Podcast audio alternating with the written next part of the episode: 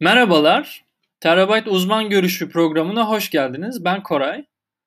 Jale Özata dirlik yapan ile sohbet edeceğiz. Bu çok özel bir program oldu. Bir bayram sohbeti oldu. Jale Özata dirlik yapanın Masumiyet Müzesi üzerine yazdığı son makale üzerinden nostalji ve ütopyayı ele almayı düşünüyoruz. İyi dinlemeler.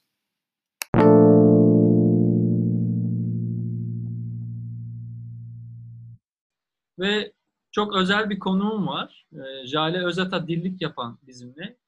Kendisine çok teşekkür ediyorum. Çok sağ olun hocam bu söyleşiyi. Rica bu ederim. Ben teşekkür ederim. Bu sohbeti kabul ettiğiniz için. Ee, Estağfurullah. Hocam ben sizi ıı, kabuğunu kıran hikaye kitabıyla biliyorum. Ee, Jale Özata dillik yapan e, biliyorsunuz Türk Edebiyatı ile ilgilenen herkesin mutlaka okuması gereken, mutlaka e, bir şekilde edilmesi gereken birisi. Yalnızca Türk Edebiyatı değil, e, örneğin tür kuramı ile ilgili e, veya George Simmel derlemeniz var değil mi hocam? Tür kuramı ile ilgili kitaplara kitaplarda emeğiniz geçti. 1950 öykücülüğünde, Türk öykücülüğünde bir dönüm noktası olarak değerlendirip oradaki temaları, ortaya çıkan temaları ve bunun siyasal ekonomik geçmişini kitabın başında anlatarak daha sonra da e, spesifik olarak eserleri incelediğiniz bir kitaptı. Metis yayınlarından e, çıkan bir kitap. Hı hı. Ama biz bugün e, bunları Başka konuşmayacağız. Evet. E, evet. Biz bugün e, Jale Hoca'nın yakın zamanda e, Hacettepe Kültürel İncelemeler, Kültürel Araştırmalar dergisi olan Moment dergide yayınlanan e, bu Moment derginin teması da nostalji ve ütopyaydı. Cale Hoca da oraya e, Orhan Pamuk'un 2008 tarihli Masumiyet Müzesi romanına odaklanan ve nostaljiyi ele alan bir makalesini e, yayınladı. Biz daha çok bunun üzerine e, konuşmayı planlıyoruz. Hocam e, neler eklemek istersiniz? Neler e, bugünlerde nelerle ilgileniyorsunuz? Son çalışmalarınız neler? Ya sağ ol Koraycığım. Söylediklerin için teşekkür ederim.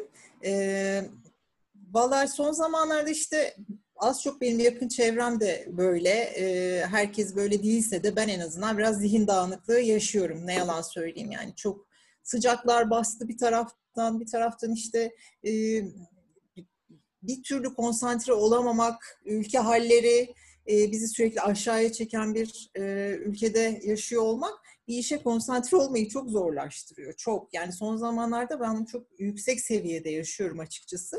Ama tabii hep şöyle bir kaç, kaçış, e, hayata anlamlandırma, var, varlığı anlamlandırma derdi olarak hep bir kitaplara, bir araştırmaya, bir yönlenmek e, istiyorum tabii. Nefes aldırıyor bana. Ama biraz açıkçası oradan oraya zıplıyorum. Mesela işte son dönemde şey yoğun olarak bu makaleyi yazdığım dönemde de sonrasında da e, Çağdaş Dönem Türk romanında bellek mevzusu e, üzerine yoğunlaşmıştım. E, yani bu hatırlama eksenli, hatırlama odaklı, hafıza odaklı romanları e, okumaya yoğunlaşmıştım. Eksiklerimi tamamlıyordum. Çünkü hayli fazla roman yazılıyor son zamanlarda. E, bir yandan kuramsal okuma, hafıza üzerine kuramsal okumalar yapmaya çalıştım. Öyle bir dönem geçti. Ee, onu sürdürüyorum bir taraftan ama bir taraftan da işte 30'lu yılların romanlarını okuyorum şu ara. Yani öyle bir çalışma da vardı yarım kalmış olan. Bir yandan ona zıplıyorum, bir ona zıplıyorum. Dediğim gibi yani bir e, şey tutturmakta zorlanıyorum şu ara. E, böyle yani hani onun dışında bir şey yok aslında bakarsan. İkisi yeterince e, dolduruyor zamanımı. 30'lu yıllar çok ilginç. Evet.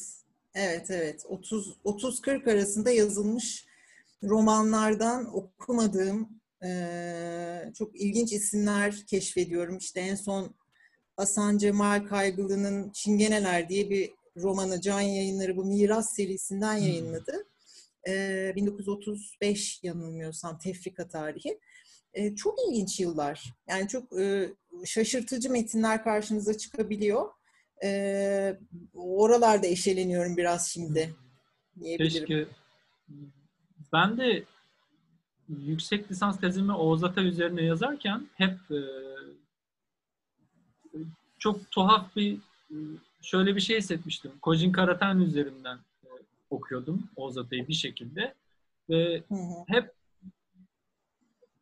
içimde şöyle bir şey vardı. Hep lanet olsun o, o tam da o geçiş dönemini Tanzimat'la modern Türkiye arasındaki o kökeni oraya eğilen bir saha çalışması. Keşke Osmanlıcam olsa. Keşke okuyacak sabrım olsa ayrıca.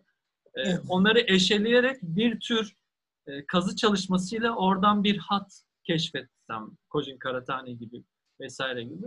O yüzden bu tip e, sizinki gibi çalışmalar 30'lara odaklanan e, çok ilgimi çekiyor. Çok ilginç geliyor. Çünkü bir yandan da içimden diyorum ben asla böyle bir şey yapamayacağım. Çok üzücü diyorum.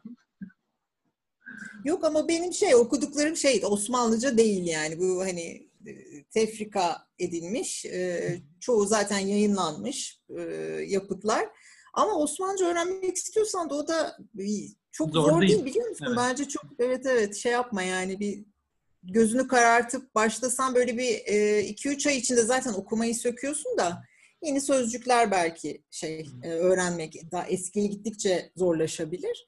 Ama işte 19. yüzyılın sonlarının e, metinlerini e, çok rahatlıkla okuyabilecek düzeye geli- geliniyor çabucak. Öyle ama heyecan verici. Böyle bir kütüphaneye gitmeyi falan çok özledim. Şimdi bu dönemde yapamıyoruz ama e, kütüphaneye, o milli kütüphaneye, o arşivlere, o 30'lu yılların gazetelerine falan e, bakmayı çok istiyorum. Şimdi onu bekliyorum sabırsızlıkla. Çok güzel hocam. Ee, isterseniz yavaş yavaş e, makalenize odaklanmaya çalışalım. Hı, bu makalenin başlığını okuyayım ben. hı. Masumiyet Müzesi'nin sınırları, düşüncesiz nostalji ve masumiyetin imkansızlığı. Hı. Şimdi nostalji zaten başlı başına bir kavram ve yanılmıyorsam iki kelimeden oluşuyor. Nostos ve argia. Hı Ee. Ve Nostos'ta mekan vurgusu var. Argia'da ise özlem. Bunları tabii ben Svetlana Boym'dan öğrendim. Kendim e, değil. Ee, Siz de önce Nostos'a olan vurgusunu ön plana çıkartıyorsunuz ve başka bir kavram daha kullanıyorsunuz makalenizin henüz başında. O da yok yerler kavramı. Yok yerlerin artışıyla e, nostaljinin de yani yuvaya dönme, o imgesel yuvaya dönme, belki de var olmayan eve dönme özlemi İhtiyacı. ihtiyacı. Bunun arttığından bahsediyorsunuz. Bunları biraz açabilir misiniz? Yok yer Hı hı. kavramı ve nostalji kavramı ve bütün bunların mekanla ilişkisi. Hı hı. Tabii. Tamam. Ee, tabii şey yok yer kavramı bu makalede söz ediyorum giriş bölümünde ama e, benim benim ortaya attığım bir kavram değil aslında. Ma- Mark Auger'in kavramı yok yer. E, o kullanıyor ilk olarak. E, üst modernite olarak adlandırdığı bir hani e, şey var, tanım var. Üst modernitenin üretmiş olduğu otoyollar, havaalanları, işte süpermarketler, AVM'ler gibi e, yerleri kastediyor yok yerle. Yer olamamak, yer olmayış. E, bu şu anlama geliyor. O yeri deneyimleyen den- deneyimleyen kişilerin birbirleriyle olan ilişkilerince belirlenmeyen e, dolayısıyla da bireylerin bir aidiyet hissetmedikleri, kendilerini orada hani toplumun parçası gibi hissetmedikleri yerler diyor. E, aidiyet geliştiremedikleri yerler. Akışın hakim olduğu e, ve yavaşlamanın çok güç olduğu, yavaşlamanın e, mümkün olamadığı, şimdiden çok bir sonraki adımın düşünüldüğü yerler. E, bu tabii hani oldukça tanıdık geliyor hepimize. Bunun içinde yaşıyoruz neredeyse. Hani gündelik hayatımız e, sırasında. İşte bu e, bunların artışıyla e, Mark Auger'in söylediği de bu. Nostaljik e, metinlere ya da ürünlere olan e, şeyi ihtiyacımız, arzumuz artıyor diyor. E, tabii kapitalist koşulların ağırlaşmasıyla işte hızın, böyle zihinsel parçalanmanın, teknolojik gelişmelerin e, artmasıyla e, bu geçmişe yönelik özlemin artması e, çok anlaşılır bir şey aslında. E, aynı anda bir de bellek yitimi korkusu e, sarıyor insanları. Bunun üzerine de daha çok şey e, Andreas Huyssen diye telaffuz ediliyordu yanlış hatırlamıyorsam. O Alacakaranlık Anıların diye çok hani iyi bir kitabı var.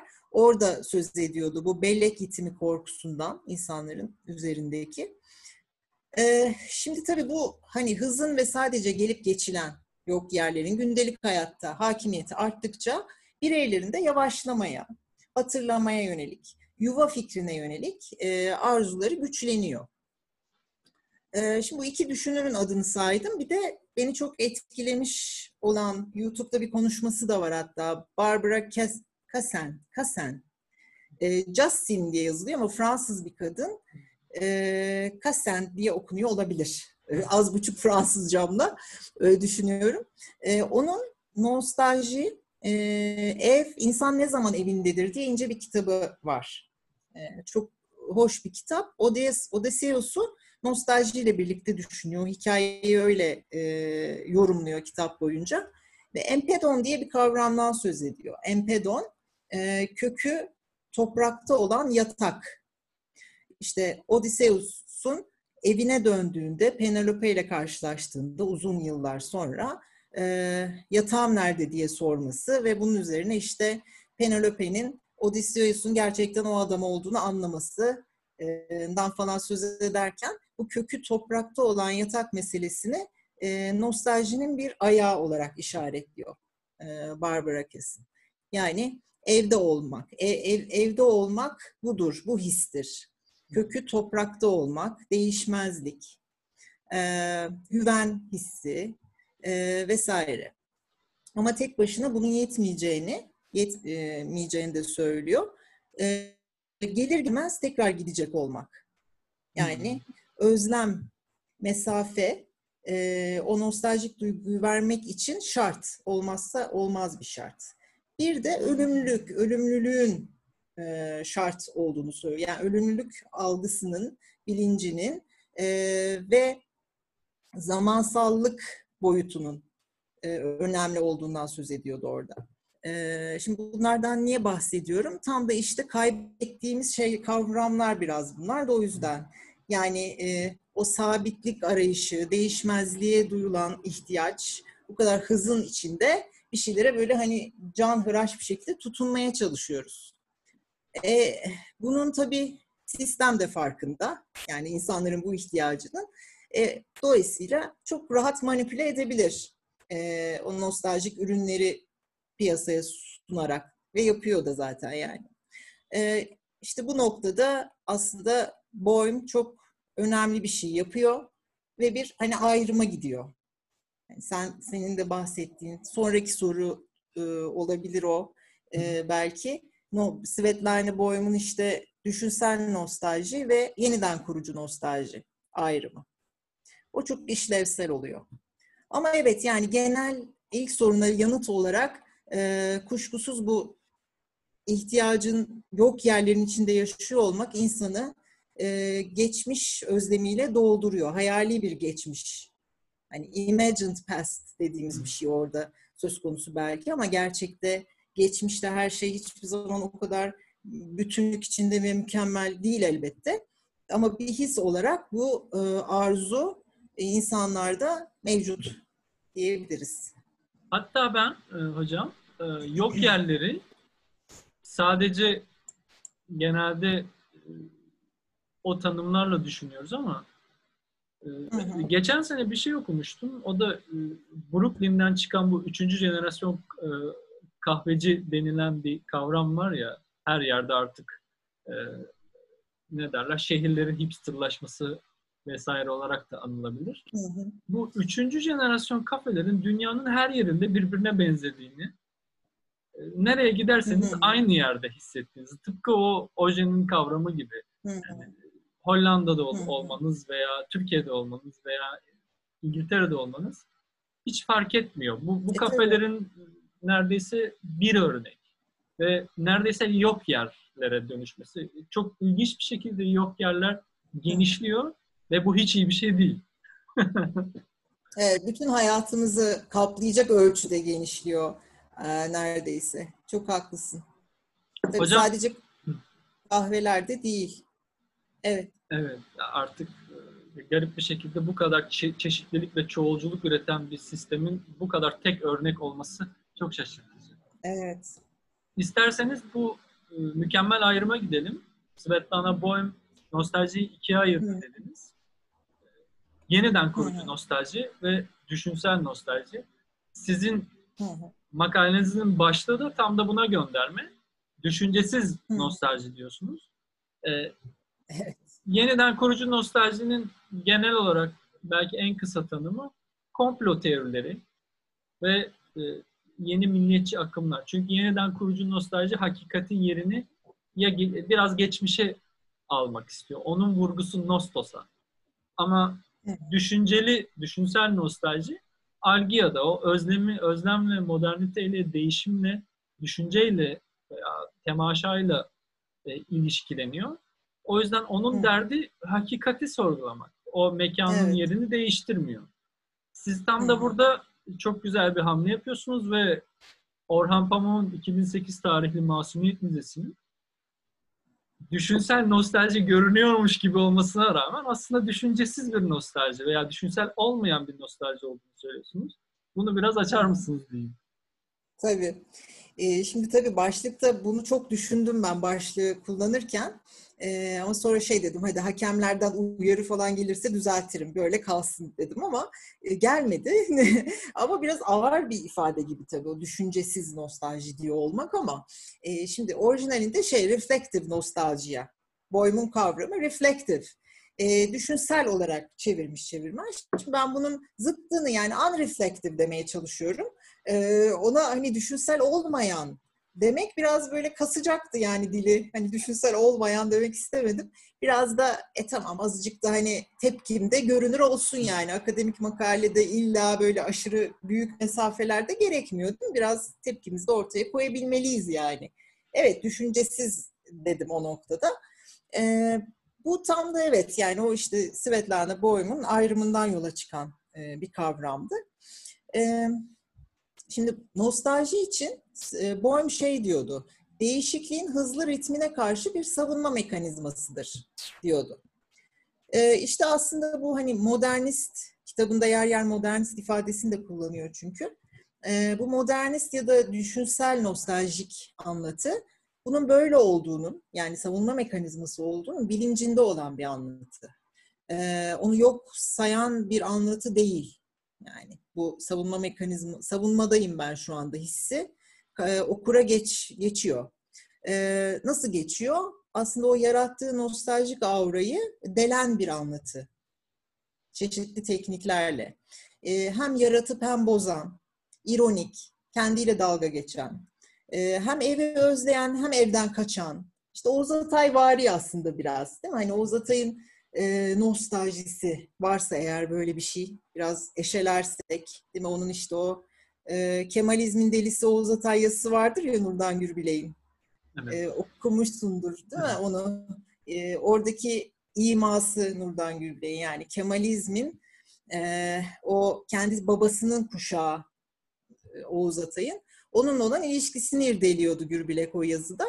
E, ve delisi derken hem hani mahallenin delisi anlamında. Kemalizmin delisi Oğuz Atay hem de Kemalizme çok büyük bir e, sevgi ve saygı besleyen Oğuz Atay. Yani biraz böyle çelişkili.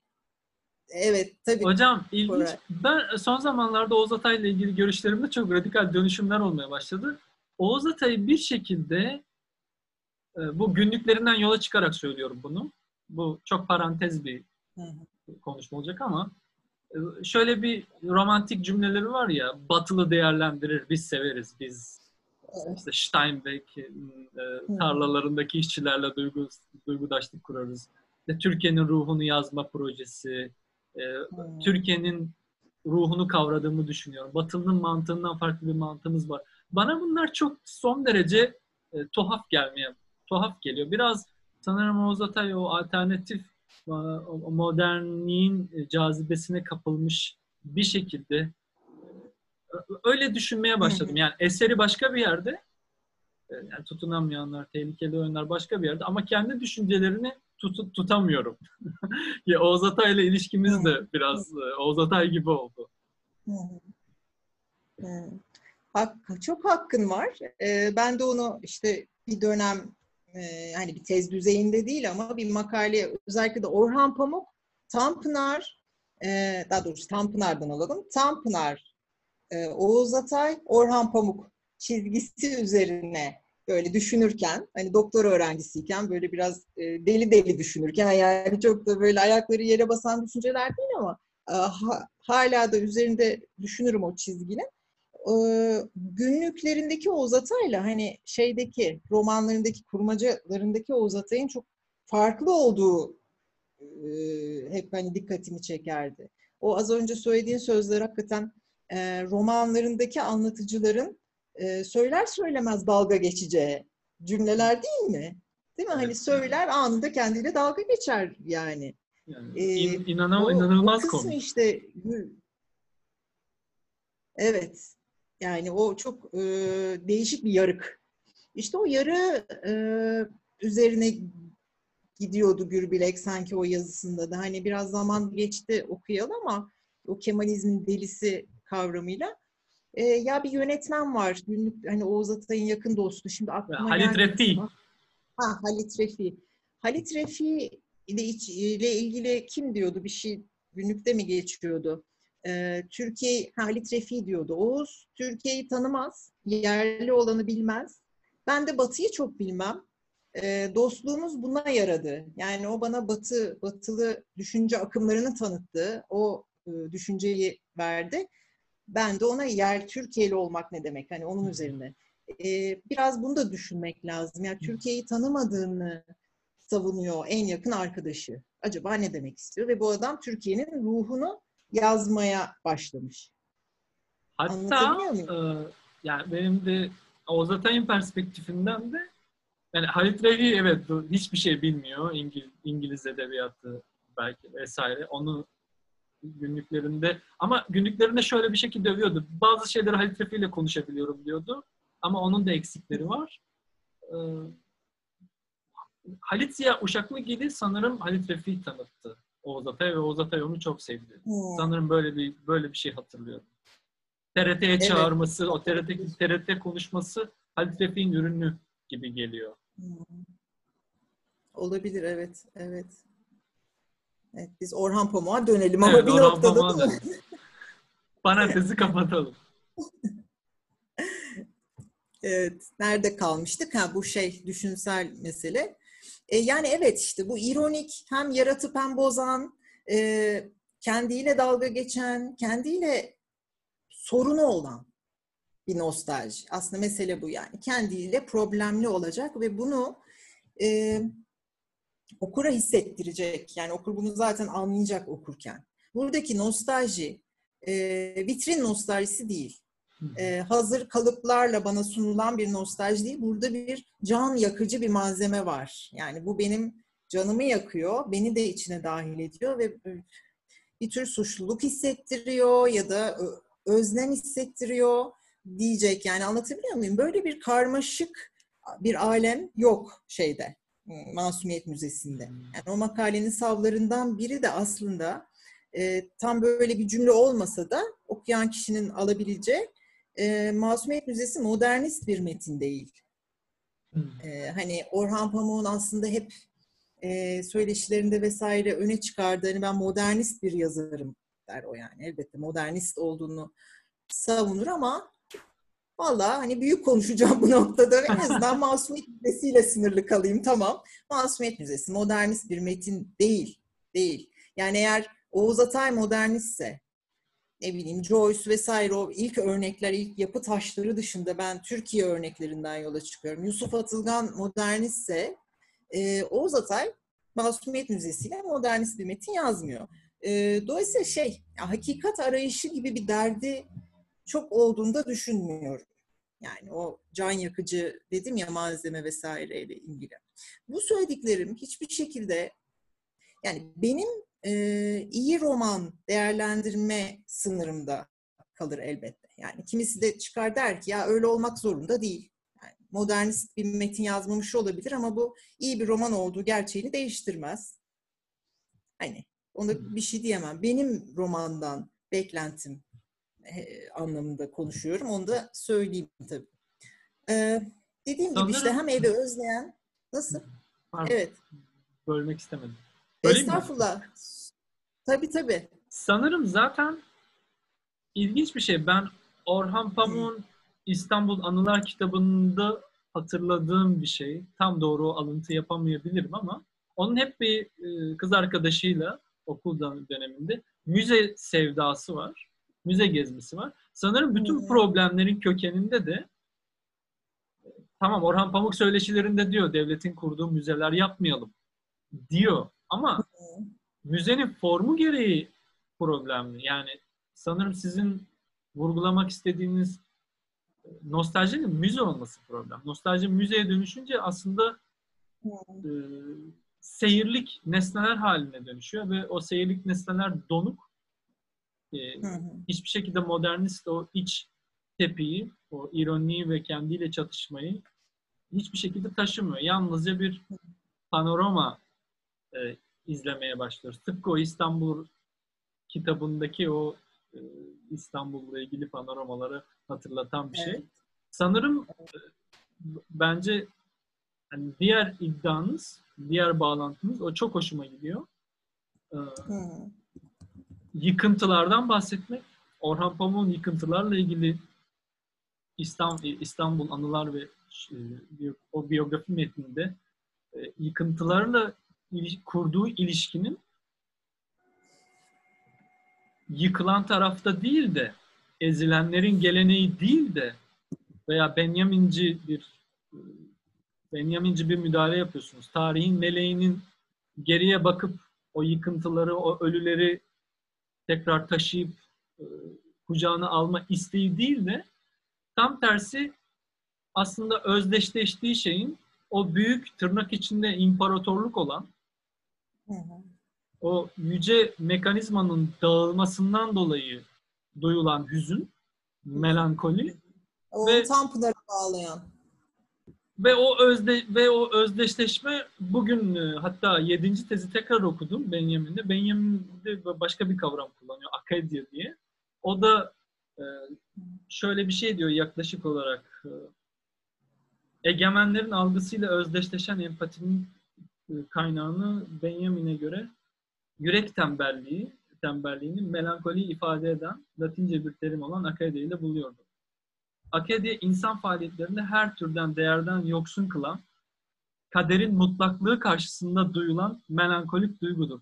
İşte bu kaderde imparatorluğun yıkılışı, bu kaderin mutlaklığı karşısında duyulan o yıkıntılara e, bu çok ilginç geliyor ve bu müdahalenizi biraz e, açar mısınız? Yani Tabii. görünüşte Orhan Pamuk hep o e, ezilenlerden, azınlıklardan bahseder ama bir şekilde Burjuva cemaatinin içinde kaldığını söylüyorsunuz.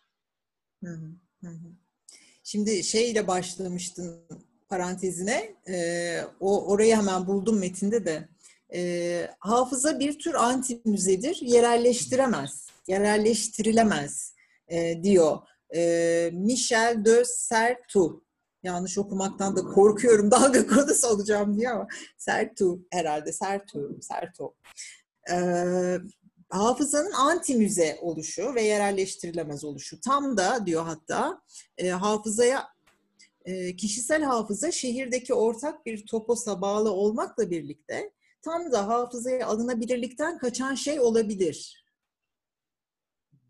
E, Pamuk'un hem bizzat kendisinin yani o anlatılı anılarında, hatıratında vesaire hem bizzat kendisinin hem de anlatıcısının hayata yönelik dikkati şu anı bile hafızaya aldığından emin olma ve derhal belgeleme isteğine dayanıyor.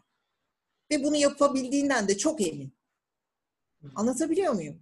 Bu böyle bir özgüven. E bunun nesi kötü diyebilirsiniz? Kötü değil canım hani özgüven tamam da e bu bunun benim edebi hakikatimle, benim algıladığım, anladığım, şimdiye kadar birikimlerimle oluşturduğum edebi hakikatle ilişkisi biraz uzak. Yani o, o, o şey onunla ilişkisi yok. Denecek kadar az diyeyim hadi. yani o, e, öyle bir dikkati var yani çok emin. E, Ko- bir koleksiyoncu gibi. anlatıyoruz. Evet. Gerçi bunu anılarında şey diyor, Masumiyet Müzesi'nin yazılışını anlattığı bir yazısı var. Orada diyor ki bu diyor bir koleksiyoner tutkusu değildi diyor.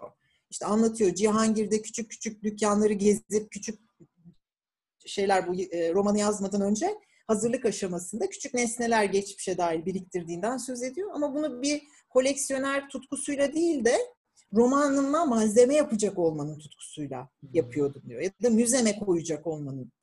Ee, bir de dikkat ederseniz Orhan Pamuk'un söylemi de sahiplenme çok vardır. Bakın bunların hepsi Burjuva cemaatinden çıkamadığının işaretleri olarak da yorumlanabilir. Sahiplenme.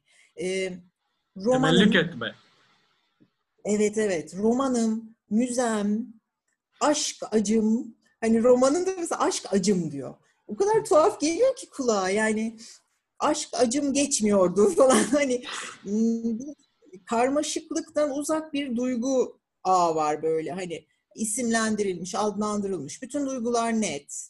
Bir merhameti aşktan ayırabiliyoruz çok rahat bir şekilde. İşte onu ondan, bunu bundan ayırabiliyoruz. Kişiler şu duyguya uğruyor, sonra öbür duyguya uğruyor. Bunlar üstlerinden akıp gidiyor sanki.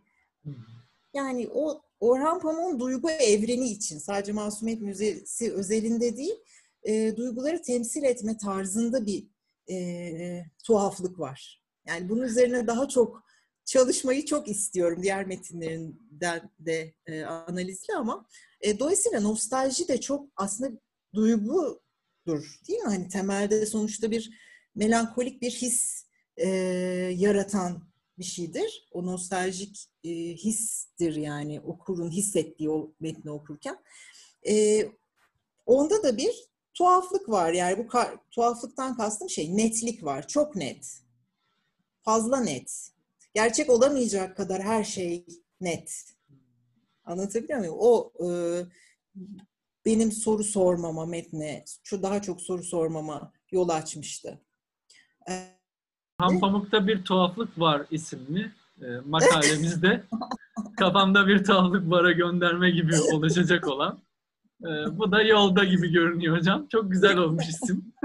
Tam Orhan Pamuk. Hocam şimdi mesela Veba romanı bekleniyor Orhan Pamuk'tan. E, evet. Benim aklıma şöyle bir şey çalınıyor. Söz konusu Orhan Pamuk olunca. Yani hep bu geçmişe duyulan özlem. Hep bir Orhan Pamuk'un yani nostalji hep şimdinin yitimiyle ilgilidir diyor Svetlana Boym. Ee, Orhan Pamuk'ta da benim e, en azından sezinlediğim, uzun zamandır romanlarını okumuyorum. Ee, ama uzun zamandır sezinlediğim diyelim. Şimdiyi bir türlü yakalayamama, hep bir geçmişte temsiller bulma. Bana e, James Graham Ballard diye bir İngiliz bilim kurgu yazarı var. Onun kendi dönemi yazarlığa başladığında İngiliz edebiyatıyla ilgili hissettiklerinin neredeyse aynısı gibi. O da şöyle diyor yani bütün e, çağdaşım olan yazarlar hep yıkık imparatorlukla ilgileniyordu.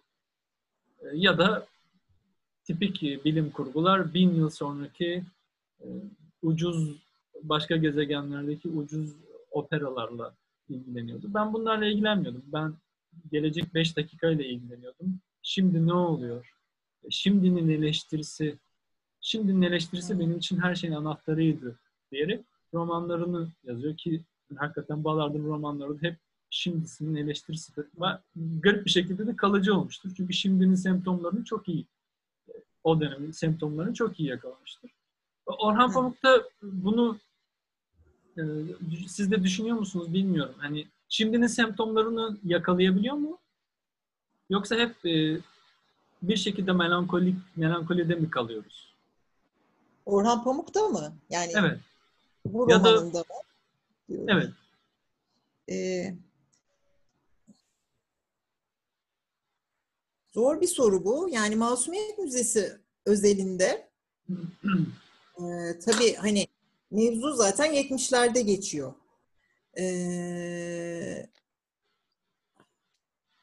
Ama hani tümden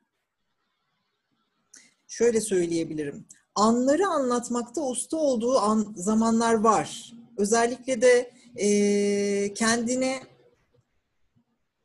bıraktığı ve tarif etmeye işte o sahneyi tarif etmeye çalıştığı zaman şimdiyi yani için romanın şimdisini tarif ettiği zamanlarda e, çok başarılı olduğu söylenebilir elbette yani. Öyle, öyle anlar var ama e, büyük oranda bu şeye bağlarsak Masumiyet Müzesi özelinde Benjamin'e işte Yahya Kemal benim makalede Yahya Kemal Tanpınar'la özdeşleştirdiğimiz aslında hani Orhan Pamuk'un da yazılarında söylediği bir estetik hüzün, gelenekselleşmiş bir estetik hüzün e, diyor, diyoruz buna yani. Bu işte şöyle bir şey. Boğaz'a bakıp vay işte eskiden o şaşalı dönemlerinde bu konaklarda ne hayatlar yaşandı. Işıl ışıl işte e, muhteşem e, şey parti demeyeyim de ne veriliyordu orada. parti de denemez o dönem için de. Toplantılar, temaşalar. evet hatta bir yerde e, Masumiyet Müzesi'nde şey der. Bir tek boğazda yaşayanların anlayabileceği bir şeydi bu gibi bir şey der.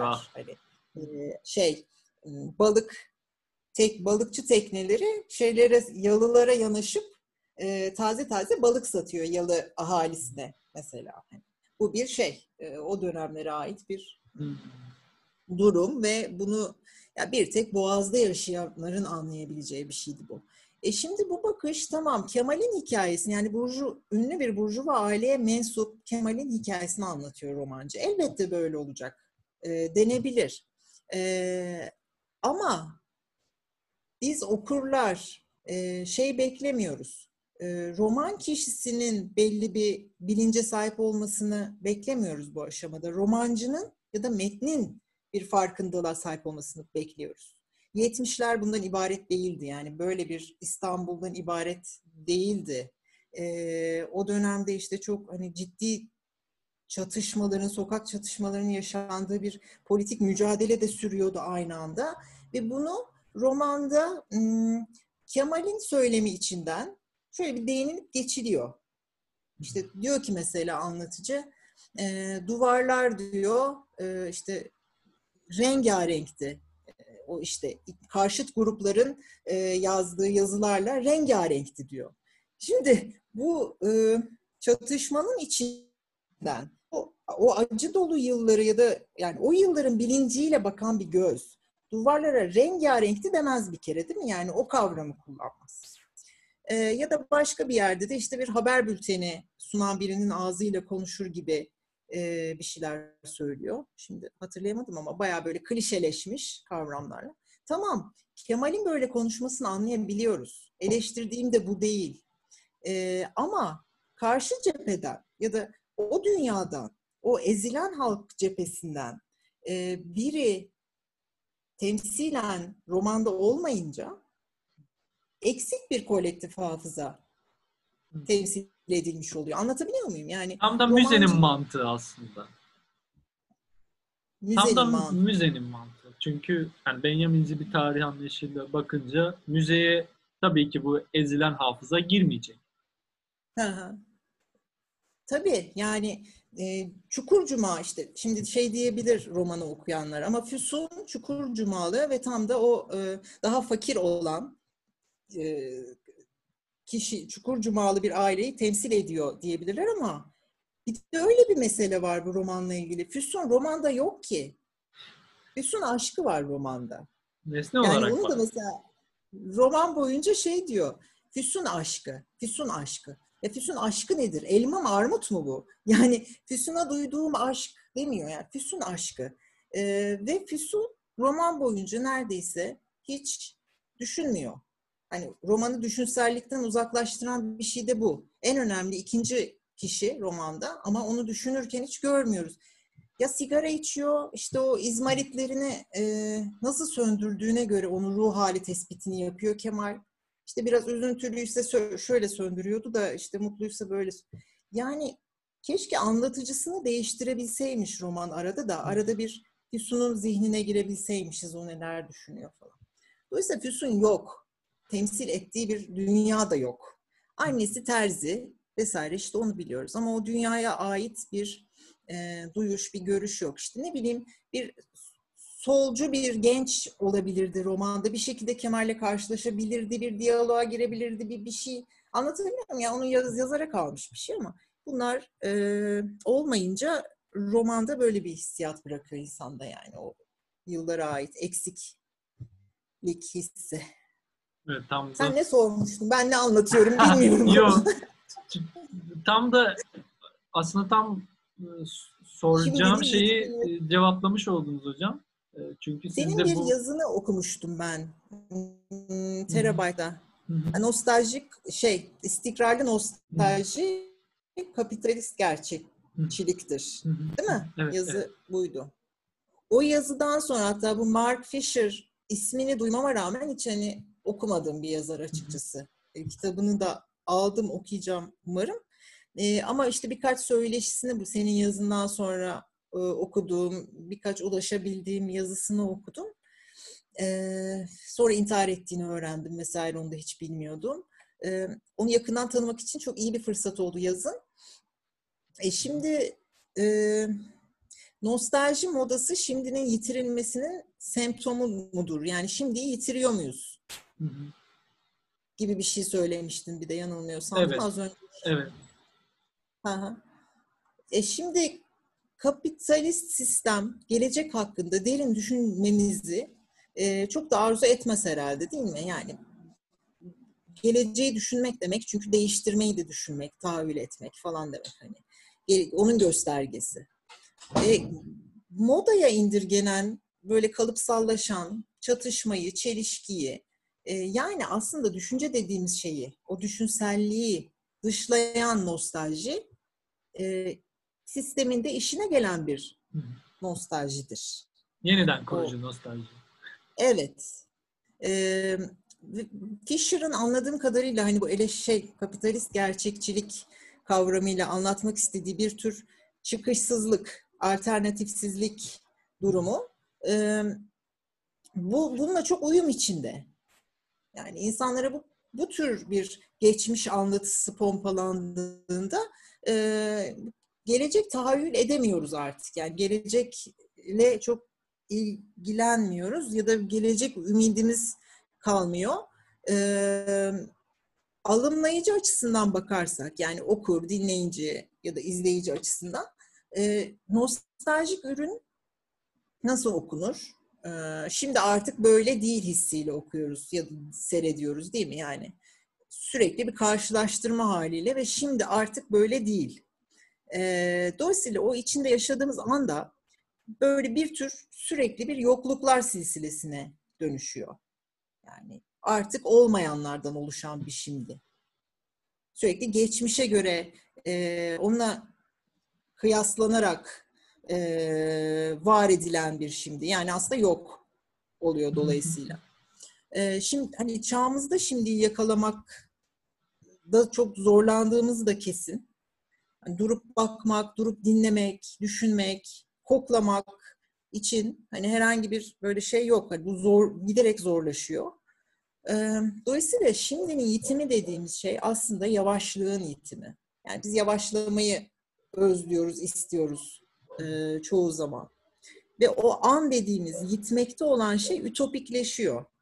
Yani o ütopik bir şeye dönüşüyor. Ee, geçmişin hani şimdiye oranla daha bütünlüklü ve daha tam yaşanıyor oluşuna bir hasretlik var ama e, geçmişte aslında öyle yaşanmıyordu belki de büyük oranda. Imagined past dediğimiz öyle bir şey. Mesela bu Masumiyet Müzesi'nde de öyle. Kemal'in algısı. O yıkıntılar içinde yaşayan bazı insanlara, ailelere, ışıkları yanan evlere, e, şoförlü arabasının arka koltuğunda gezerken o Çukurcuma'yı, bakarken o ışıklı evlere şey diye düşünür. E, ne kadar mutlu bir aile masası etrafında toplanmışlar ve ne kadar huzurlu bir yemek yiyorlar. Yani bu öyle bir e, şey yok yani öyle bir oradaki insanlar senin algıladığın gibi yaşamıyorlar.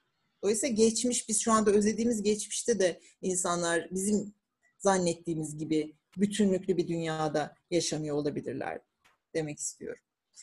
Ee, Böyle. Ben yine Evet. uçtum. Yok hocam çok yok, çok güzel gidiyorsunuz. Ee, tam da yani bu böyle olmamızın sebebi herhalde e, ben biz bir süredir şu iki aforizmayı da düşünüyorum. Bunu siz de biliyorsunuz. Biri Svetlana Boym'un aforizması. 20. yüzyıl ütopik bir fütürizmle başladı ve nostaljiyle son buldu. Evet ya ne kadar acıklı değil mi? ya bu zaten her şeyi açıklıyor. Yani e, aslında e, benim canımı sıkan geleceği düşünürken bile hani gelecek düşünmemiz istenmiyor. Doğru. Ama geleceği düşünürken bile aslında 50 yıllık 50 yıl önceki tahayyül edilen geleceği düşünmemiz. Yani bu da buna da Mark Fisher geleceğe duyulan nostalji diyor.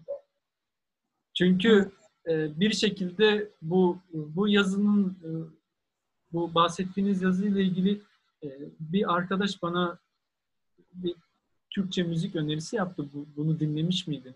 Bu da yazıya çok uyuyor diye. Şu an ismini unuttum. Lin Pesto Hmm. Öyle bir şeydi.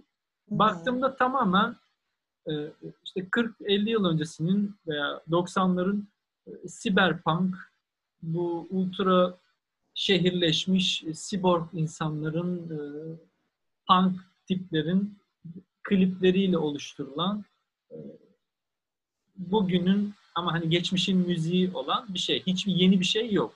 Ama yorumları okursanız e, bize geleceğin müziğini tanıttın. Çok teşekkür ederim vesaire vesaire gibi şeyler görürsünüz. Bu tam da geleceğe duyulan nostalji. Çok çatışmalı.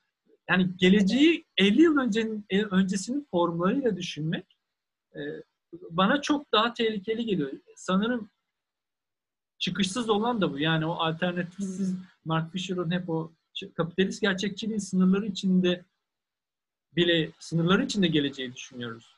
Çünkü o gelecek aslında zaten yok. Zaten o geleceği e, iptal edilmiş şekilde. E, Hı hı. Başka El türlü Evet. radikal bir şey yok. Bir atılım, başka türlü bir e, düş- e, düşünsel sıçrama, e, hayal etme yok. E, Son zamanlarda yine zihnime gelen başka bir aforizma. Bu ütopyacılığı öven e, bir şey. Biz diyor sanırım binanın temelini düşünmekten binanın kendisini hiç hayal edememeye başladık. Hep Binanın şimdi binanın temelini demediğini. düşünmekten, Hı. temeline odaklanmak. Önce temelini kuracağız, sonra bina olacak vesaire diye düşünmekten binayı hayal edemez olduk. Belki de tersini yapmalıyız. Önce binayı hayal etmeliyiz, temel sonra gelmeli diye. Bu da tabii geleceği düşünememenin hep şimdinin e, çıkışsız Aslında o burada geleceği düşünememeden çok aslında e, geleceği çok fazla düşünüyoruz, düşündürtülüyoruz. Senin yazında mıydı o? Gene bir Mark Fisher'ın sözü müydü? Hepsi birbirine girdi ama bir şeyin çokluğunun yokluğuna yol açması. Hmm. Yani her şey o kadar etkileyici ki hiçbir şey etkileyici değil. Hmm. Mark Hmm. Fisher'dı galiba. Öyle çok e, şey bir sözü Evet. vardı. eskiyle ilgili sanırım. Ee, Her şeyin eski olduğu bir dünyada zaten ne eskiyi bile tespit edemezsiniz. Veya başka bir şey aynı yere Hı hı. e, işte Ama Jameson A- altındaki mantık şuydu. e, sistem size o e, her şeye o kadar el koyuyor ki nefes alma noktaları. Bir nefes almaya çalışıyorsunuz bir yerden hop onu kavruyor, yakalıyor ve yok ediyor. Olduğu, ortaya çıktığı yerde boğuyor falan. Hani şu şey oyunları vardır ya kafasına vurulan. Onun gibi yani şimdi geleceği biz düşünüyoruz ama nasıl düşünüyoruz? Ev kredileri, araç kredileri, faiz, şey taksitler, kredi kartlarıyla sürekli bir gelecek, yakın gelecek e, şeyimiz var. İşte çocuğumuzu okutabilecek miyiz? Bir ev sahibi olabilecek miyiz? Ne bileyim işte e, kovulmadan işimizden emekli olabilecek miyiz? E, Türkiye'de hele bu kaygı çok daha yoğun bir şekilde hissediliyor tabii. E, geleceğe boğulmuş durumdayız aslında yani. Gömülmüş durumdayız geleceği düşünememek tam bir şey tabii orada. Hani çıkış düşünememek, başka bir sistem mümkün e, hayal edememek. Evet. E, tabii bunun hani edebiyatta da e, bir karşılığı var. Ama şimdi hani şey yapmayayım. Peki Sen... hocam tam buraya girmişken e, ne düşünüyorsunuz? Evet, Türk Edebiyatı'na baktığınızda sizce Türk hmm. Edebiyatı bu geleceği yakalayabiliyor mu? Şimdi üzerinde düşünebiliyor mu? Sizi çok tutkulu bir Türk Edebiyatı okuyucusu olarak da görüyorum. yavaş yavaş tutkusu söylen de diyebiliriz.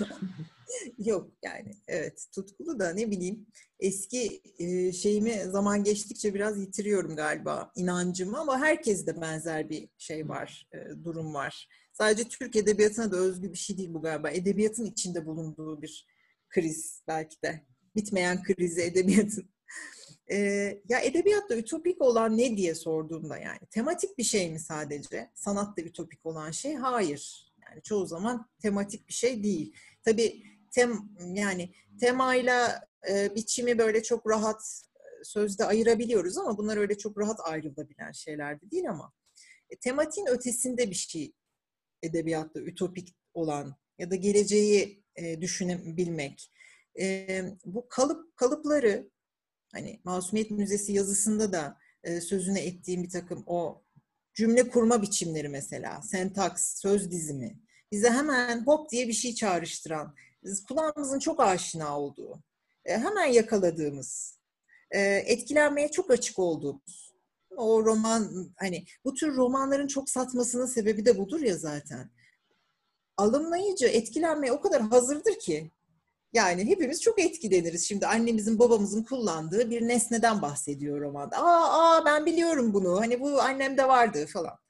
Ama hani e, etkili edebiyat bu mu? Bundan mı ibaret yani? Hani çok okunuyor evet ama okunma sebebi işte bu.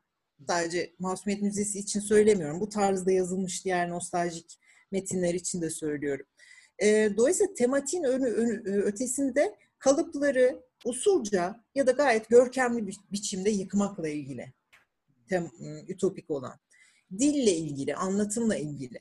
Yani bu sadece biçimsel bir şeyden söz etmiyoruz e, dilde ütopik olanı hayal ettiğinizde aslında temanız da e, de, değişmeye zorunlu zaten. Ya da tam tersi. Yani birbirinin içine geçmiş biçimde bunlar. E, yeniyle ilgili, yenilenmeyle ilgili, taze nefesle ilgili. Ama bu taze nefes her zaman ille de ferahlamaya yol açacak diye bir şey yok yani. Hani e, hiç tanımadığınız bir alanda e, el yordamıyla yol alabilirsiniz okuduğunuz metin sırasında mesela. Hiç tanımadığınız bir dünyaya, bir hayal alemine sokar sizi. Geçmişle hiç ilgisi olmayan. E, donmuş biçimlerle, söyleyişlerle, tüketilmeye hazır söz dizimleriyle, işte senin e, yazında Fisher'dan da e, hareketle hortlak dediğin, hortlak demiştin sanırım değil mi? Bu hani ölü ama etrafı e, etrafta inatla gezinmeyi sürdüren kültürel formlar. Yani ölüler. evet. E, ölü oldukları için de öldürülemiyorlar. Orası çok hoşuma gitmişti. Hani ölü formlar bunu ortalıkta geziyorlar. Öldüremiyorsun da. Dolayısıyla kurtulamıyorsun da. E, aynı şey işte edebiyatta aleminde de geçerli. Bu ölü formlar, ölü cümle kurma biçimleri, ölü hikaye anlatma biçimleri o kadar bunlarla sarılmış durumdayız ki. Ya bunlar istedikleri kadar çok e, yetenekli yazarlar tarafından başarıyla yapılsın, kurulsun bu cümleler vesaire. Neyi değiştirecek? Varlıkları ne işe yarıyor? Yaşantı belirtisi budur değil mi? Varlığın bir işe yaramasıdır. Hani bu tür anlatı biçimlerinde e, çok satmaya yarıyor, söyleşilere katılmasına hani yarıyor olabilir. E, hoşça vakit geçiririz okur olarak. Ya şimdi ben Masumiyet Müzesi'ni okurken hiç mi haz almadım? Aldım bal gibi de. Çok da keyifli bölümleri vardı. E, bunu bizzat e, şey Orhan Pamuk Saf ve Düşünceli Romancı diye bir kitabı vardı. Schiller'in tabiriydi evet. sanırım bu ayrım evet, değil mi? Saf ve düşünceli olma meselesi. E, aslında bizzat bak kendisi o ayrımı yapıyor. Düşünceli e, saf ve düşünceli romancı diye. E, o, o metnin savunduğu şey şuydu. Okur cephesi de yazar cephesi de bütünüyle saf olamayacağı gibi bütünüyle düşünceli de olamaz. Bu ikisinin bir dengesi vardır gibi bir şeye böyle uzlaşmacı bir tavırla bunu öne sürüyordu. E, buraya nereden geldim? formlardan söz Evet yani kendi de bunu diyor ve biz eğer ha ben haz almıyor muydum Masumiyet Müzesi'nden? Evet keyifli olduğu yerleri vardı. İşte o saf okur tarafım or, ön plandayken e, kolayca kandırılmaya hazırım. Kandırılıyorum. Evet benim de hoşuma gidiyor. 70'lerden söz eden böyle bir aşk hikayesi, Yeşilçam filmi tadında falan olabiliyor yer yer. E, hepimiz izliyoruz değil mi o filmleri hala? İşte e, aile şerefi falan filan var ya o gülen gözler. o filmleri. E, tabii saf bir tarafımız var çünkü. Ama işte düşünceli tarafını işleten bir okur Masumiyet Müzesi'nde dönen oyunların da farkına varıyor. Hmm. Anlatabiliyor muyum? Yani burada ne, ne yapıyor yazar? Hangi kalıpları kullanarak okuru ele geçirmeye çalışıyor? Hmm. Orada iş, orada direnir düşünceli okur. Beni ele geçiremezsin der. Bir dakika. O senin anlattığın gibi değildi yetmişler. Bundan ibaret değildi. Ee, ve sen beni ölü cümlelerinle ele geçiremezsin. Kalıplarınla. Böyle yani ütopik olan dolayısıyla edebiyatta çok e, yenilikçi bir şey olmalı yani yeniye. Benim çok sık alıntıladığım, derslerde falan da çok sık alıntıladığım bir sözü var şeyin, Roland Barthes'ın. Ee, onu buraya bir yere yazmıştım. Neyse ona sıra gelecek şimdi aşağılarda herhalde. Ha işte burada. Ee, şöyle diyor yeni bir moda değildir, bir değerdir. Her türlü eleştirinin temelidir. Bugünün toplumunun yozlaşmasından kurtulmak için yalnız bir yol kaldı artık. Bunu 60'larda diyor bu arada. E, ileriye kaçış, hmm. tutkulu bir atılım, söylemi yok etmeye dek varabilecek çılgınca bir atılım, kalıbın altına itilmiş elince yeniden fışkırtma girişimi. Hmm. Ee, bu tam da böyle bir şey yani bence edebiyatta ütopik olan dediğimiz şey. Yani gelecek e, hayal edebilmek dediğimiz şey.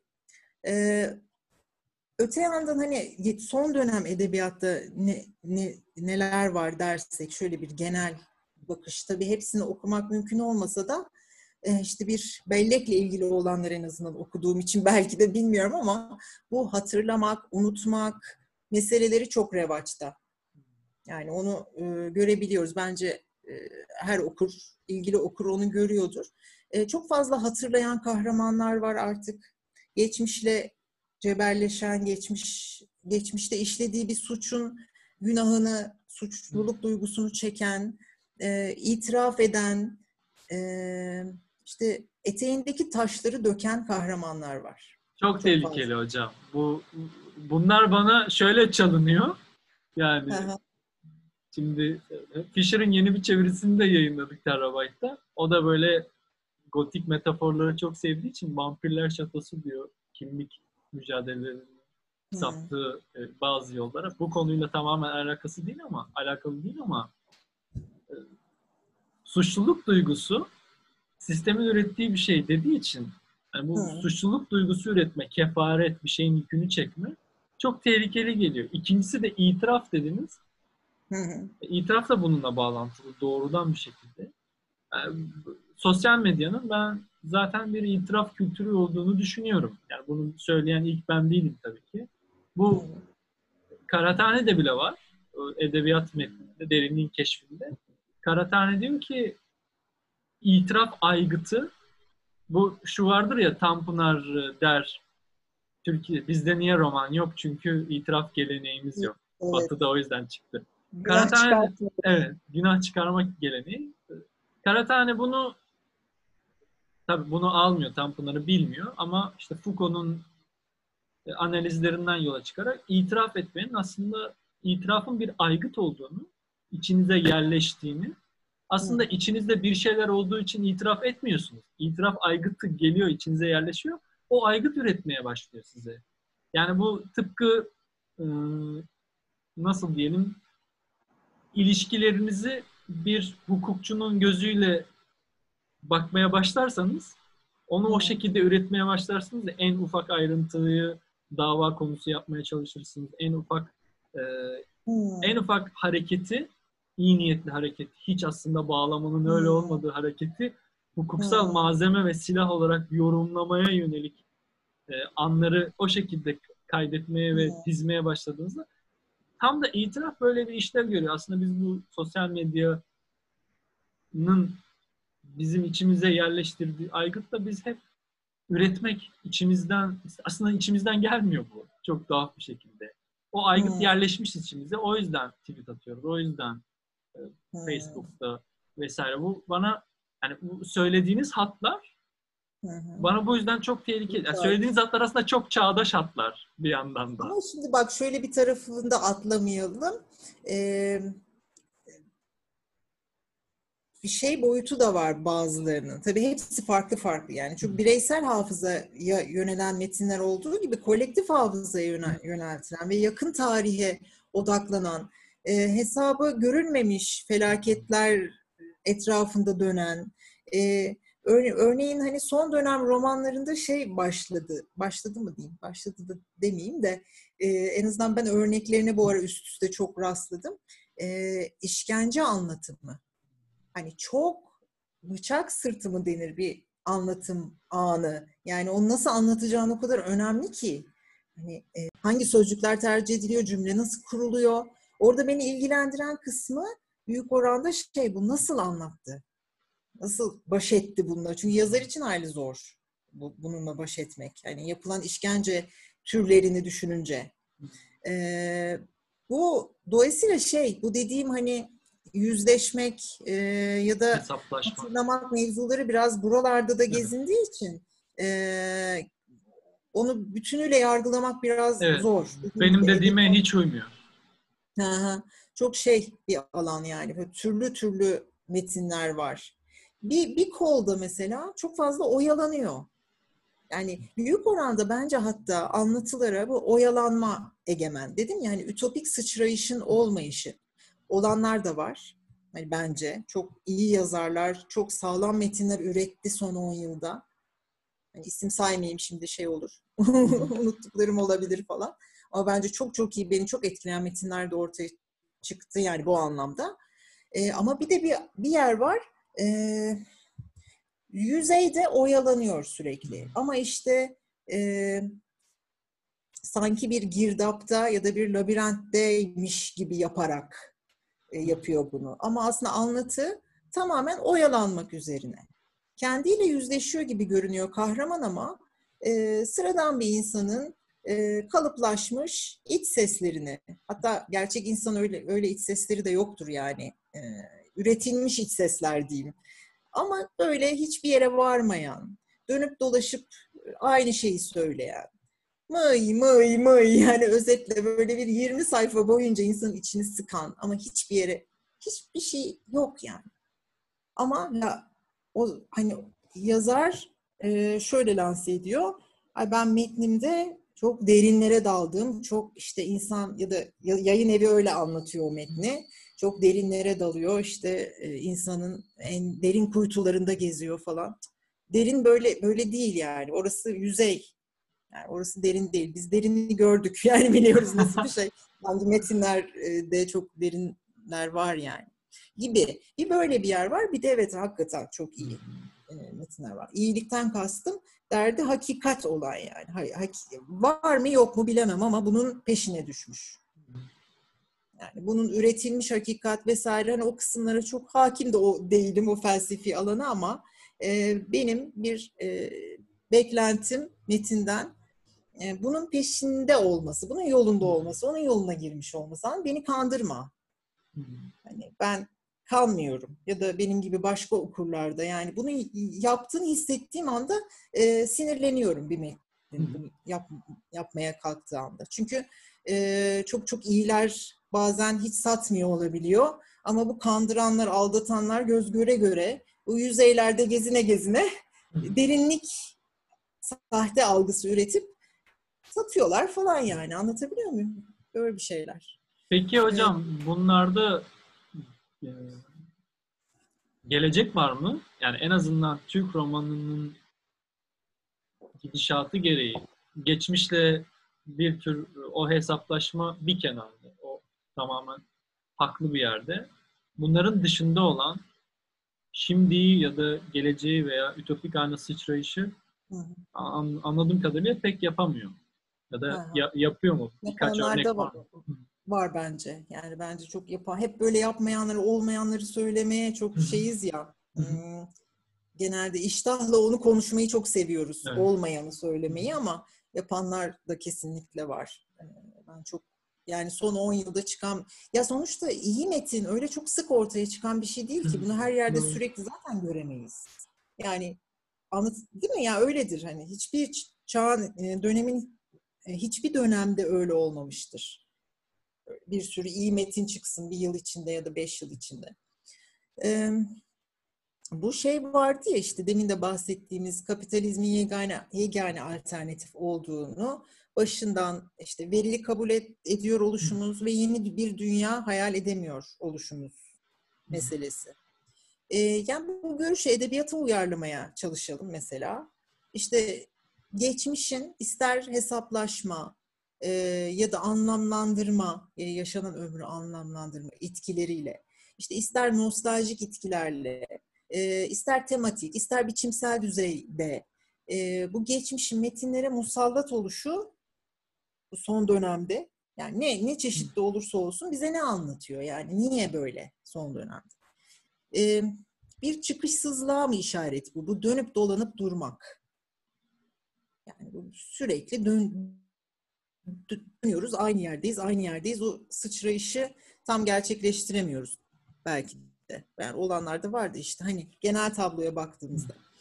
E, niteliğe ilişkin bir şey söylemiyorum burada aslında. Ama evet yani bana şey geliyor, öyle geliyor. Bir çıkışsızlık hissinin çok baskın olduğunu edebiyatta da görüyoruz. E, oyalanma işte o dediğim durgun sularda gezinme gibi. E, kapitalist gerçekçiliği alaşağı etmeye olan inancın edebiyata olan inançla kendini gösterdiği.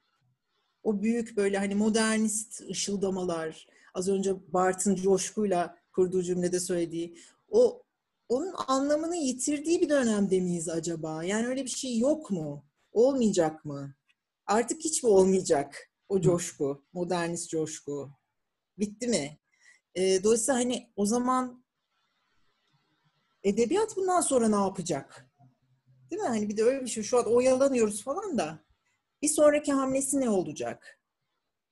Ulus Baker'in bir yazısı vardı. Kitap nedir diye. Çok sarsmıştı beni böyle son cümlesiyle falan. E, bir gün edebiyat e, kitabı da aldatacaktır diyordu. Hmm. Edebiyat da kitabı aldatacaktır diyordu. Ve o cümleyle bitiriyordu yazıyı. Elbette yazı bütünüyle kitap dediğimiz şeyin tarihçesini anlatıyordu çok güzel bir şekilde ama e, o ütopik mi distopik mi artık bilmiyorum. Tahayyülü şey kitabın yok olacağı. Edebiyatın yok olması anlamına gelmez diyordu kitabın yok olması. Bu nasıl bir şey mesela? Biz bunu bilmiyoruz. Hani kitapsız bir edebiyat nasıl bir şey? Nesne olarak kitaptan bahsediyor tabii orada hani. Başka bir nesneye bürünmesinden söz ediyor falan. Dolayısıyla başka bir dünyaya doğru gidiyoruz galiba. Öyle bir edebi anlamda da öyle bir eşikteyiz belki. Ee, onun için oyalanılıyor böyle. Belki de. Ee, şimdi mesela evet hani şey Proustvari, Tanpınarvari, Oğuz Atayvari cümleler kurabiliriz. Kurabilir yazarlar. İşte şahane böyle Kafka esk öyküler yazabilirler ya da ne bileyim Sait Faik gibi öyküler yazabilirler. Değil mi? Hani bu e, övülür hatta. Yani. yapılır. Böyle yapılıyor olması. Ama hani şimdi ya da çok çarpıcı hikayeleri böyle peşi sıra dizip çağdaş hikaye anlatıcısı taklidi yapan yazarlar vardır. Ya iyi hikaye anlatırlar hakikaten. Hani bazıları. Ama mesela hikaye anlatmak günümüz edebiyatı için ne anlam ifade ediyor? Artık bir anlam ifade ediyor mu içinde bulunduğumuz koşullarda? E, Proust'un yaşadığı, Tanpınar'ın yaşadığı dönemde miyiz ki şu anda onların ki gibi yazmak kıymetli olsun. Değil mi? Hani öyle bir şey de yok. Ee, ama şunu biliyoruz. Neoliberalizm, geç kapitalizm, kapitalist gerçekçilik adına hani her ne diyorsak bu anlatım tekniklerini de temalarını da yani bu az önce saydığım işte Kafka eski ortamlar, Proust var, Tanpınar var, cümle vesaire bu adına her ne diyersek diyelim bu sistem bu anlatım tekniklerini de temalarını da çoktan içerdi. Ele geçirdi yani. Bu e, cümle kurma biçimlerini e, birden reklamda karşımıza çıkabiliyor. Anlatabiliyor muyum? Evet. Ya da bir e, satılan bir kitle kültürü ürünü de e, yozlaşmış bir halini görebiliyoruz e, vesaire. Yani dolayısıyla hep bir şekilde ele geçirilmiş durumda bu temalarda, tekniklerde. Güçlerini çoktan emdi sistem onların. Attı bir kenara. Yani. E, şimdi söylemsel noktada henüz içerilmemiş bir alana sıçramamız gerekiyor bizim bu durumda. Ama öyle bir alan var mı? Değil mi? Temel sorunumuz bu. Yani daha doğrusu e, önce o alanı hayal edebilmemiz gerekiyor. Sen az önce hayalle ilgili işler söyle. Gelecek hayal edemiyor oluşumuz işte. E, önce o o alanı hayal edebilmek gerekiyor. Bizim problemimiz işte hayal edemiyor olmak. E, bu hani bu hayalin görünür olduğu metinler var bence edebiyatta var. Hani beş bir çırpıda beş isim sayabilirim en azından. Ama hani henüz olmayanın gücü kendini şimdi de güçlü bir biçimde hissettirmiyor sanırım. Hani henüz olmayan senin yazından evet. arakladım onu. Vardı ya hani e, neydi? Artık olmayan ve henüz, henüz olmayan. olmayan. Evet, David. Art, e, Mark A- Fisher'da vardı. Evet evet Mark Fisher'da. Çünkü biz hep artık olmayanlar. Artık olmayandayız. Evet. Evet artık o. Bu bellek anlatıları da öyle. Kişisel hafıza metinleri de öyle. Gençliğimde şunu yaşadım, bunu yaşadım. Üniversitede işte üniversite arkadaşlarımla aynı evde yaşarken vay aşkı bulamadım, vay arkadaşımla. Yani bunları bunları biz biliyoruz ki hepimiz az buçuk bunları yaşadık. Sevgilimiz terk etti, ne bileyim arkadaşımızla bozuştuk. Evet o hayatımız için çok önemli bir aşamaydı falan da. Ben edebiyatta bunu istemiyorum artık kendi adıma. Anlatabiliyor muyum? Bu şey ama tabii e, belki yazar da bunu istemiyor. Ama elinden başkası türlüsü gelmiyor işte içinde yaşadığımız dönemde o onu hayal edemiyor çünkü. Evet. Hocam o... bu söylediğiniz çok güzel. Çünkü ben de tam artık şey şöyle düşünüyorum. Tam sizin hepimiz Oğuz Atay'ız aslında. Hepimiz Tanpınar'ız. Onlar onlar kendilerini gerçekleştirdiler ve görünmezleştiler. Hani bu Mark Fisher'ın kullandığı şekliyle böyle bir şeydi. Ee, hmm. Mark Fisher bunu başka bir şey için, postmodernite için söylüyor. Postmodernite kendini dağıttı ve artık görünmez. Onu artık tespit bile edemiyoruz. Ama onlar hmm. içimizde. Yani Oğuz Atay artık bir dizide dediğiniz gibi bir reklamda o, onun cümlesi çıkabilir ve hiç de kimseyi tırnak içinde Rus biçimcilerinin kullandığı hali yadırgatmaz. Yadırgatmaz tabii. Yani biz artık yadırganmamış ama o ama... aynı güzel, aynı güzel Kafkaesk yazmış. Ben açık söyleyeyim bugün Kafka ile ilgili bir şey yazanı hiç e, umursamıyorum. Benim için bitti. çok radikal olmak lazım bazen. Yani tamam çok güzeldir, çok e, kültür, çok önemli yazarımızdır. Hepsi bir kenarda ama... Aslında şu yani ayrım. O Oğuz Atay vari yazan günümüzde ve bunun ekmeğini yiyen tırnak içinde evet. yazarlar da var hala. Evet. Ee, ağır oldu belki ekmeğini yiyen demeyeyim. Hoşuma gitmedi şimdi de. ee, yeniden üreten diyeyim. Yeniden evet. üreten. Ee, ama hani bu 70'lerde anlamlıydı. Yani Oğuz Atay gibi yazmak da 70'lerde anlamlıydı. Ee, Oğuz Atay öyle yazdı ama yalnızlığı, e, yalnız kalmayı göze alarak öyle yazdı. Ama şimdi Oğuz Atay gibi yazanlar asla yalnız kalmıyor. Çevreleri çok, okur kaynıyor. Bu çok Değil mi? Çok, çok aynı şey olamaz. Evet. Olamaz. Ee, o yüzden içerip aşmak. Onu yazıda da söylemiştim. Daha soru formunda sormuştum. Ee, bir yazarı devam ettirmek ne demektir diye. Yani Tanpınar'ı Orhan Pamuk devam ettiriyor. Tam e, Orhan Pamuk'un da böyle bir şeyi vardır. Tanpınar onun şey yıldız yazarıdır ve onu devam ettiren benim der Orhan evet, evet. Satır altında. E, ben de sormuştum makalede hani bir yazarı devam ettirmek ne demek? E, kuşkusuz tabii Orhan Pamuk aynı Tanpınar gibi yazıyor diyemeyiz ama e, ben bu Masumiyet Müzesi özelinde özellikle e, benzer kalıpları, aşk, aşık olma biçimlerini, duygulanım biçimlerini, işte o e, kalıntılara bakıştaki o hakim gözü, hakimi olan taraftan bakışı falan hep görüyoruz. De, yani nasıl devam ettirebilirdi? Mesela onu yapı söküme uğratıp alt üst edebilirdi. Ona ihanet ederek.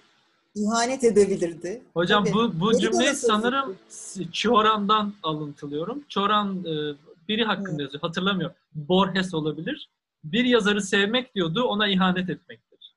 Ha, evet tam da böyle bir şey doğru. Derrida'nın mıydı bir de bir şey sözü vardı e, ihanetle ilgili. Hatırlayamadım şimdi. Neyse bizi dinleyenler bence şu şu diye şimdi şey yapıyorlardır. Çünkü Derrida'nın da çok benzer bir sözü vardı. Ama evet Tam- tam da bu söylediğin şey. Evet, devam ettirme. Onu aş, onu yok et. Onun yapmadığı Evet. gibi yap. Ya da Ya tabii şimdi postmodern teknikleri de çok bunda eklememiz gerekir. Orhan. Pamuk kullanıyor. Dolayısıyla hani modernist, ilk modernist yazar olarak anılır hep Tanpınar ya. Hı. Ardından işte ilk postmodernist yazarımız da Orhan Pamuk onunla ilişki içinde postmodernist teknikleri de kullanıyor ama o kısmı da ayrı bir konu yani. Onu da Hı. çok dalmayalım şimdi Evet, evet. postmodernist dediğimiz şeye. Ama evet yani bir hayal edemeyiş hem hayatlarımıza hem he- edebiyata hakim sanırım. Şu ben de sebep. bu yüzden ben de bu yüzden Ütopya'ya ve bilim kurguya yöneldim. Bakalım neler çıkacak Evet, çok diye keyifli düşünüyorum. çalışma alanların var hakikaten. Peki hocam.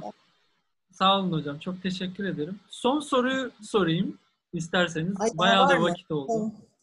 Ee, e, aslında çok tek cümlelik bir soru. Svetlana Boym'un kitabının ismi Nostaljinin Geleceği'ydi. Çok paradoksal bir Hmm. isim. Sizce nostaljinin geleceği var mı? Nostaljinin geleceği var mı? Yani eee, gelecekte de nostalji devam edecek mi mi Evet, kastediyorsun? evet, evet. Eee, yoksa bir ütopyaya geri dönüş olacak mı? Hı hı. İkisi de hocam. Nasıl anlıyorsunuz? Allah bin, bin- bilmem ki ne desem. Şimdi eee, çok ileri görüşlü olmayı gerektiren bir şey bu tabii. Hani şey demiş ya 20. yüzyıl eee ütopya ile başladı. E, nostaljiyle son buldu. 21. yüzyıl nostaljiyle hala devam ediyoruz ama nereye varacağız acaba? E, ölümle bitecek belki de. Yani? Hani sonunda öleceğiz. Şey dedim vardı çünkü e, söylemek istediklerimden biri de şeydi. E, ne zaman insan, ha bu edebiyatta geçmişe dönüşüm bu kadar çok karşımıza çıkıyor olması neyin belirtisidir bu? E, genelde yaşlı insanlarda ölüme yaklaşırken e, şey vardır ya geçmişi çok anmak. Ya Dün ne yediğini unutur. Ya sabah kahvaltıda ne yediğini unutur. Ya da torunun adını unutur. Değil mi? Ama işte 30 yıl önce yaşadığı bir şeyi çok net hatırlar ve çok etkili bir şekilde anlatır falan. Evet. Ölüyor olmanın belirtisi bu belki de. Hani bir şey ölüyor. Yani ölüyoruz. İnsan oluş biçimimiz değişecek. Yaşantı formlarımız değişecek. Değişiyor hali hazırda. Öyle birdenbire de olmuyor zaten. Ee, herhalde böyle bir şey. Yani nostaljinin geleceği var mı? Ee, yok galiba. Ya çünkü bunun bir sonu olmalı. Yani bunu artık insan bu, bu, dönüp dolaşma şeyi vardı ya. Oyalanma, dönüp dolaşma, geçmişin içinde o musallat olan şeyler, formlar vesaire bir yerden sonra oradan bir çıkış bulmak zorunda insan. Hani umutlu konuşacaksak oradan çıkmak zorundayız ve bir geleceğimizi kurtarmak zorundayız mümkünse. Evet. En ütopyacı mesajla bitirmek güzel oldu hocam. Evet. Hocam çok teşekkür ederim. Gerçekten çok keyifliydi. Yani Ben böyle nehir gibi akıp gidiyor. Ee, Evet, bence insan- de çok hoştu. Hocam o zaman burada bitirelim. Ee, Tamam. Görüşmek üzere diyelim. Çok çok Tamam. teşekkür ediyorum size. Ben teşekkür ederim. Sağ olasın. Çok güzeldi gerçekten. Sağ ol. Görüşmek üzere. Görüşmek üzere hocam.